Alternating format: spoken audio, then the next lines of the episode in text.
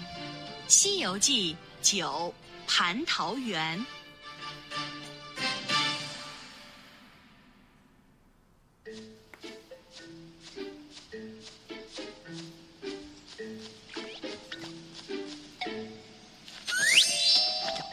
悟空从树上摘下桃子，吃了一口。这个桃子太好吃了，他说：“他又吃了一个，接着就一个又一个的吃起来。自那以后，每天早上，悟空都偷吃蟠桃，偷吃的越来越多。悟空每天吃完蟠桃后，就爬到树上打盹。时间过得很快，悟空很喜欢天庭的生活。这时，王母娘娘也非常忙，一年一次的蟠桃宴就要到了。她叫来了侍女红衣和蓝衣。你有什么吩咐？红衣问。明天就是蟠桃宴了，王母娘娘说天上所有神仙都会来。我还邀请了观音菩萨。现在你们就去蟠桃园多摘些成熟的蟠桃来。：“红衣和蓝衣去了蟠桃园。”这两位侍女刚踏进蟠桃园的大门，就被眼前的景象惊呆了。蟠桃都去哪儿了？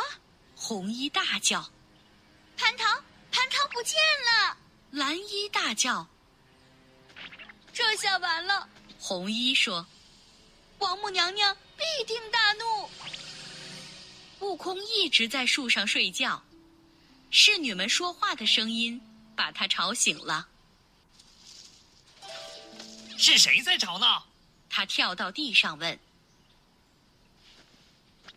我刚要睡着呢。侍女们，被吓了一跳。很抱歉吵醒了您，大人，红衣说。我们是来为蟠桃宴摘取蟠桃的。您知道这里出了什么？蟠桃宴，悟空说，他的眼睛一亮。我没听说过蟠桃宴。哦，那是非常盛大的宴会，蓝衣说，天上所有的神仙都会参加。听上去很有意思，悟空说，那一定也邀请我了，是不是？红衣咬了咬嘴唇。嗯，好像没有。悟空大怒，王母娘娘居然没邀请我，我难道不如其他神仙重要吗？侍女们吓坏了。大人，蓝衣说，蟠桃都哪儿去了？我吃了，悟空说，我已经把蟠桃吃光了，那味道真好。哦不，红衣大叫，我们得告诉王母娘娘。不，你们不能告诉王母娘娘。悟空说，他快速念了个咒语，红衣和蓝衣立刻睡着了。悟空看着所有空空荡荡的桃树，摇了摇头。我呃我惹了大麻烦了。红衣和蓝衣醒来后，他们跑回了凌霄宝殿。娘娘，红衣大叫，不好了！孙悟空把所有蟠桃都吃光了，他还大发脾气，对着我们念咒。蓝衣接着说我们醒过来的时候，他就不见了。：“王母娘娘大怒，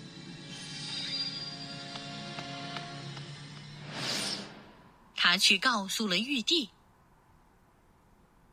大胆的猴子，玉帝大声说，他转向天将，召集十万天兵天将，必须把孙悟空给我抓回来！天将领命，马上离开了天庭。与此同时，观音菩萨向天庭出发了。他很快就到了天庭。我真的很抱歉，王母娘娘说蟠桃宴开不成了。怎么了？：“观音菩萨问有个叫孙悟空的猴子吃光了所有的蟠桃，玉帝说，我已经派了十万天兵天将前去捉拿他。很快，那猴子就会被带回来。就在这个时候，一个信使跑上殿来。陛下，我们还需要更多兵将。什么？玉帝大叫孙悟空打败了整支军队。：“信使说！”玉帝用手撑住了额头。我们已经没有兵将可派了。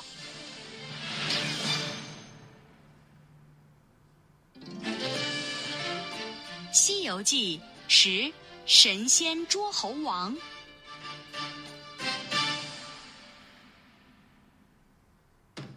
我们要怎么打败孙悟空呢？玉帝痛苦地说我已经把所有的天兵天将都派出去了，结果却抓不住他。哎唉，或许我们可以请二郎神前去抓他。：“观音菩萨说，对，玉帝说。二郎神非常厉害，”他转身看向信使，快去，请二郎神来帮忙。悟空站在水帘洞前，众猴围着他欢呼。我们大王打败了所有天兵天将。长臂猿说我希望玉帝能明白，：“孙悟空说。他和他的天兵天将根本不。孙悟空，”一道低沉的声音传来。孙悟空向天上看去，一个巨人从天上飞了下来，猴子们躲了起来。我是二郎神，那个人说玉帝命我来抓你。：“孙悟空大笑。”玉帝的十万天兵天将都败了，你觉得你能把我怎样？我要将你带回天庭，二郎神说你会受到惩罚。：“悟空拿着金箍棒向二郎神冲过去。”哐当！二郎神用他的剑挡住了金箍棒，然后向孙悟空刺了一剑。悟空跳上云头躲开了，二郎神也跳到空中。他晃了晃身体，突然越变越大。悟空笑了。我也可以。悟空摇了摇身体，变得跟二郎神一样大。两个巨人在天上打斗，风起云涌。他们操着兵器斗了整整一夜。第二天一早，太阳升起的时候，他们的打斗依然没有停止。真是没完没了，悟空想，我得想个办法。悟空用金箍棒捅向二郎神，然后跳到了地上。他变成了一只麻雀，停在树上。现在二郎神找不到我了，悟空想，他抬头看到了一只老鹰，那只老鹰直直向他扑来。哦不，悟空想，是二郎神。悟空一头扎进了小溪里，变成了一条鱼，在水里游。然而后面却有只鹤在溪上飞，那只鹤朝着水面冲下来，它的嘴张得大大的。悟空冲出了小溪，马上变回原来的样子，跑下了山。我要变成一座庙，他想，如果二郎神走进来，我就吞了他。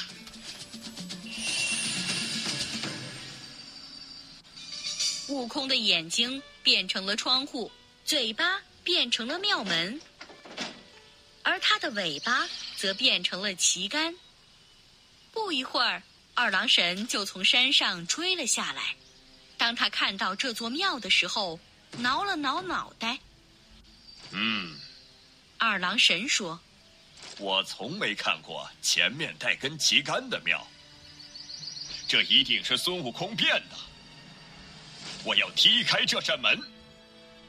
哦，不行，：“悟空想，他会撞掉我的牙的。悟空变回原形逃跑。二郎神在后面追。天庭上，玉帝、王母娘娘和观音菩萨一直在看着。太上老君来到了天庭，发生了什么事？他问着向下界看去。那只叫孙悟空的猴子吃光了蟠桃园的蟠桃，玉帝说而且他打败了我们所有的天兵天将。现在二郎神正在捉拿他。我可以帮忙。：“太上老君说，他从手臂上取下了一个金属环，他仔细瞄准后，将金属环扔向了下界。砰！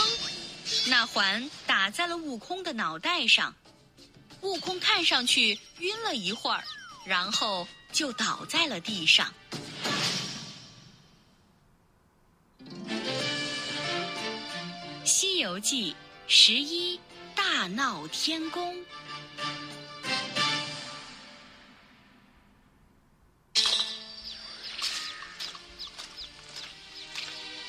二郎神快速捆住了悟空，然后把他带上了天庭。我要处决孙悟空。玉帝说：“天兵天将将孙悟空绑在了院中的一根柱子上，他们用剑去捅他，但他的身体就跟金刚石一样坚硬，剑都断掉了。”悟空大笑，你们的剑根本伤不到我。玉帝转身看向信使，请火神来。数位火神走入了院子，将火球扔向悟空。庭院里烟雾弥漫。当烟气散去后，悟空身上连一根毛都没被烧着。谢谢你们，悟空大笑，我正觉得有点冷呢。请雷神来！玉帝说：“数位雷神走进了院子，雷电朝着悟空劈去。玉帝微笑的看着，但是就连这雷电也无法伤到悟空。这简直是在给我挠痒痒。悟空微笑着说：‘玉帝摇摇头，我好像没办法杀死孙悟空了。这是因为他吃了蟠桃，太上老君说一个蟠桃就可以让人长生不老。他可是吃光了蟠桃园里的所有蟠桃。：‘玉帝皱起了眉头。’那我们要怎么处置他？我有个办法，太上老君说。”我把它放在炼丹炉中，也许可以慢慢的把它烧化。太好了，玉帝说：“天兵天将把悟空带到了太上老君宫殿中的一间房里，房间正中央放着一口巨大的炼丹炉。太上老君将悟空扔进了炼丹炉，然后盖上了盖子。太上老君在炼丹炉下点了火。”夜以继日的照看着炉火。大火整整烧了四十九天。悟空现在一定已经化成灰了。太上老君想，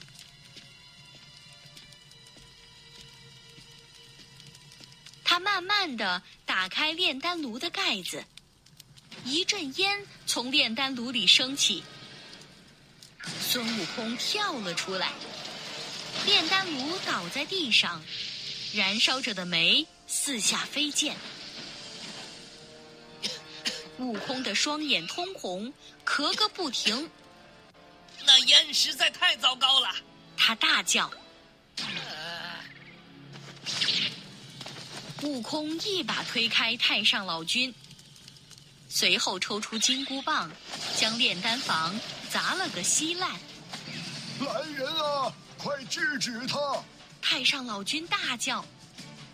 悟空从太上老君的宫里跑了出来，一路上大杀四方，天神们都逃跑了。太上老君冲进了凌霄宝殿，陛下，悟空搅乱了整个天庭。他说什么？：“玉帝大叫。他还活着？是的，”太上老君说我觉得他已经被烧化了，所以我就打开了丹炉的盖子，但那丹炉里的火一点儿都没伤到他。气死我了！：“玉帝说。”我们到底该拿那猴子怎么办？玉帝思考了一会儿，我们必须请如来佛祖来帮忙，他说：“他转向一个信使，速去西天，看看如来佛祖能不能过来帮助我们。信使用最快速度朝着西天赶去。”悟空在天庭四处乱窜，众神都躲在房里。悟空用他的金箍棒乱砸门窗，将各处的雕像都打翻了。突然，他停了下来，在他面前出现了一个巨大的身形，浑身闪烁着金光。你想干什么？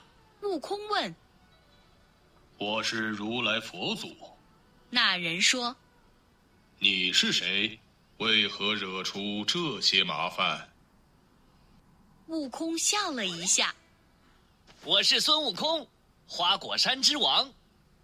我应该是这天庭的主人。我要去凌霄宝殿，让那玉帝让位。他要是不让，我就不住手。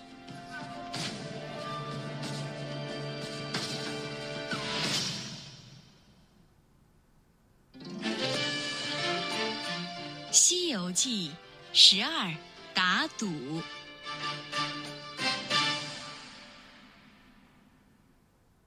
如来笑着对悟空说你怎么能这么厉害？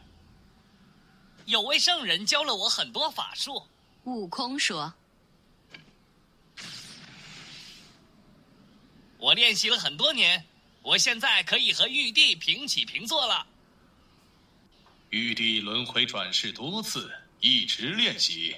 如来说，你怎么会认为你可以同玉帝平起平坐？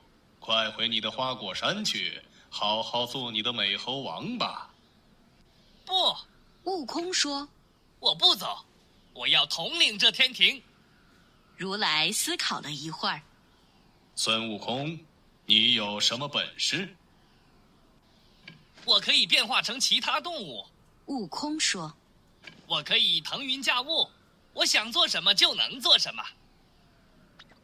那么我们来打个赌吧。：“如来说。”如果你赢了，你就可以统领天庭。玉帝会和我一起去西天。如果你输了，你会受到重罚。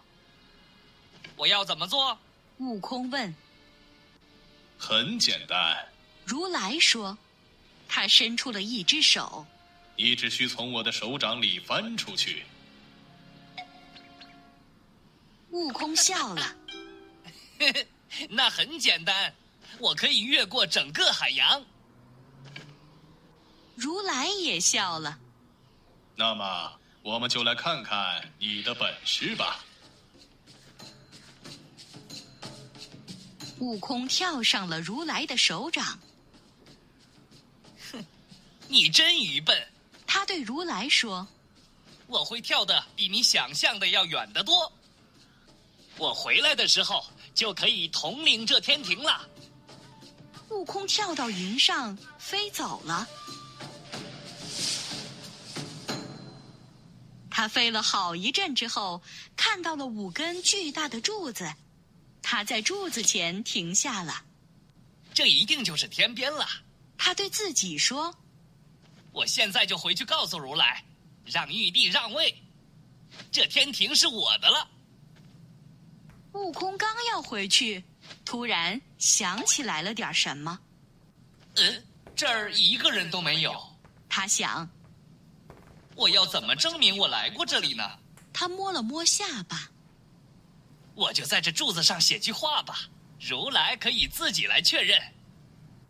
悟空拔下两根毫毛，变出了一支笔和一瓶墨水。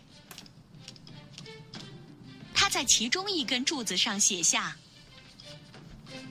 齐天大圣到此一游。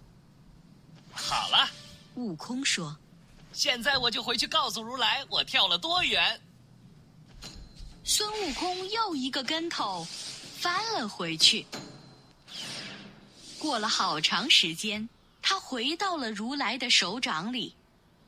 我回来了，悟空说让那玉帝走吧。：“如来皱起了眉头。”嗯，你怎么说你回来了？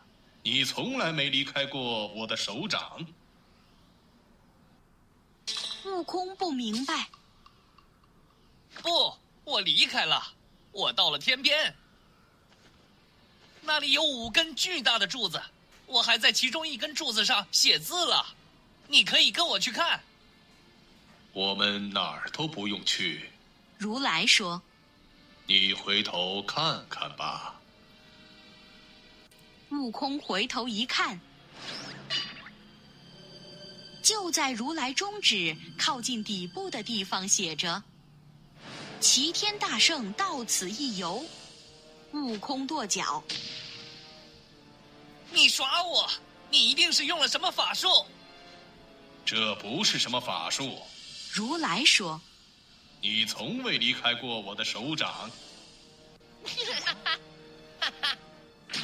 我离开了，我离开了，：“悟空高叫，我一路跳出了。你已经输了，孙悟空。如来说，现在你要受到惩罚。如来紧紧握着孙悟空，将他放在了地上。他的手掌变成了一座山，压在了孙悟空的身上。呃悟空叫了一声，用尽所有力量挣扎，压在他身上的那座山被抬起了一点。如来从他的衣袖中拿出了一张符咒，贴在了山顶上。那山又被压了回去。如来转身对着玉帝，现在孙悟空无法再把这座山抬起来了，他说他会被困在这山下，直到他的惩罚结束。